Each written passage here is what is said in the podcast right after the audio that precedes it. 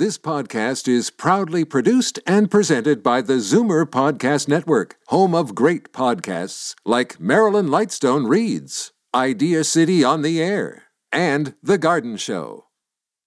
You're listening to an exclusive podcast of Fight Back on Zoomer Radio, heard weekdays from noon to one. You're listening to an exclusive podcast of Fight Back on Zoomer Radio, heard weekdays from noon to one. Okay, uh, callers, hang on. Uh, hopefully, we will have enough time to get to all of you. Right now, we're going to bring in Mike Moffatt. He's an assistant professor in the Business, Economics, and Public Policy Group at the Ivey School of Business at Western University. And as I mentioned, his numbers show the PC plan leaving us with the biggest deficit. Mike, welcome. Thanks for joining us. Oh, thank you for having me. Okay, so can you explain how you arrived at these numbers? Yeah, so I took. Uh, I've been working on this for a couple of weeks, uh, but I, I took the most recent uh, figures that came out from the Tories. So yesterday they uh, came out with what they're calling a platform, which is a number of promises put together. So I basically just aggregated all of those, took you know their numbers, what was on their website, put it. Uh, in a Google sheet, and yeah, I'm showing in year four, the final year of a four-year mandate, you know, absent any other changes that we haven't been told about, that they would run a deficit in the range of about seven and a half billion dollars, whereas the other two parties, the NDP, are coming in around five billion, and Liberals about five and a half. Now, again, this is just based on what uh, the Tory platform says. You know, there might be other things out there that, that, that we don't know about. So this is just a, a best estimate. Did you put in the 4% efficiencies that they claim they will find no problem? Uh, well, interestingly enough, that is not in their platform. Uh, they make they have abandoned the uh, four uh, percent promise. Uh, they simply state that they will look for efficiencies, but there is no longer a target on, on their platform document. Uh, so Doug I've, Ford repeated that again today. Yeah, which was which was strange again because it it wasn't. It's been stated before. Um, it was absent from the platform document and then came out today. If it is included, so let's just say for the sake of argument, it is included, uh, the deficit goes down to about $1 billion a year under uh, Kathleen Wynne's definition.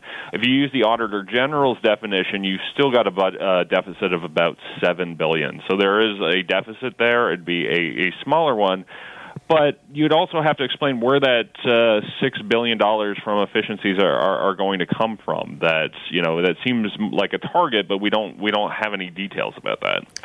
Well, exactly. That's uh, that's been the source of a lot of criticism. But I'm saying if we if we take them at their word on that, do they still have the biggest deficit?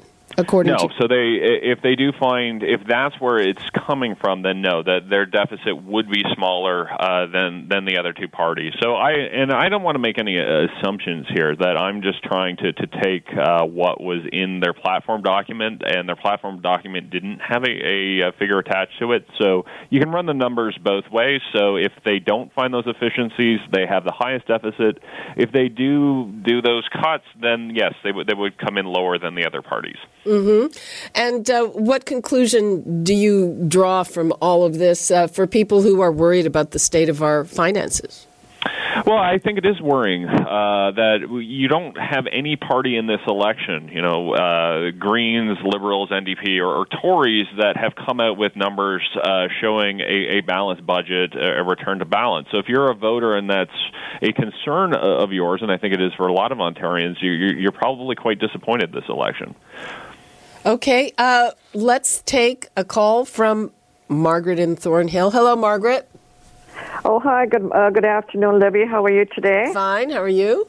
I'm fine, thank you. Um, I, am kind of worried about uh, the election. I don't even know whether I should put my vote in or not. I've been living in Canada for 64 years, and I'm a Canadian citizen, married to Canadian born, a veteran.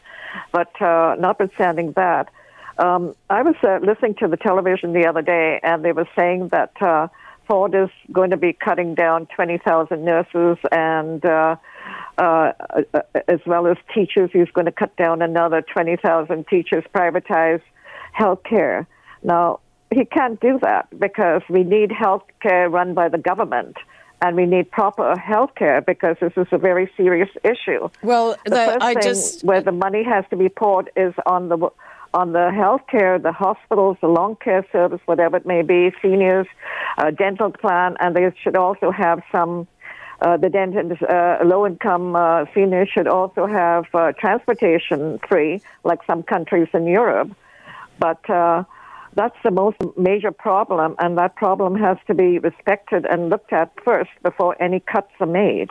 Well, if if you were listening to Lisa MacLeod and to Doug Ford, uh, you know the other parties say they will have to cut those things to uh, fulfill their promises, and they say no, they won't. And we're just talking to Mike Moffatt and it depends on those efficiencies. But I hear you, Joyce. Those things are important to you. They Very are important. important. to a lot of people. And, you know, at this point, everybody's pointing fingers at each other. It, it can be hard to make the decision, uh, Margaret. So thanks very much for your call. No, no, no. I want to say something else. May I? Uh, just very quickly, voters, please. Uh, okay, uh, voters, please be very careful who you vote for. I'm a Canadian citizen. I've lived here for 64 years. I want the best for Ontario. Let's pick the best man and not just go and put our ex in the polling station because we don't know who to vote for. It's better you don't vote. We Uh, need the well, no, I, country. I would disagree with that. It's always better to vote. Margaret, thanks for your call. I'm sure everybody will, I hope everybody will consider their vote very carefully. Mike Moffatt, thank you so much for being with us. No, thank you for having me. Okay, and uh, callers, Free for All Friday is coming up. I'm sorry we could not get to all of you today. Free for All Friday is the time to call back. We're going to take a quick break, and when we come back, we're going to have our trusted contributors from the Ontario Pharmacists Association, and we're going to be talking about weight loss. Bathing suit season is coming up. We'll be right back. You're listening to an exclusive podcast of Fight Back on Zoomer Radio, heard weekdays from noon to one. You're listening to an exclusive podcast of Fight Back on Zoomer Radio, heard weekdays from noon to one. You're listening to an exclusive podcast of Fight Back on Zoomer Radio, heard weekdays from noon to one. This podcast is proudly produced and presented by the Zoomer Podcast Network, home of great podcasts like Marilyn Lightstone Reads, Idea City on the Air, and The Garden Show.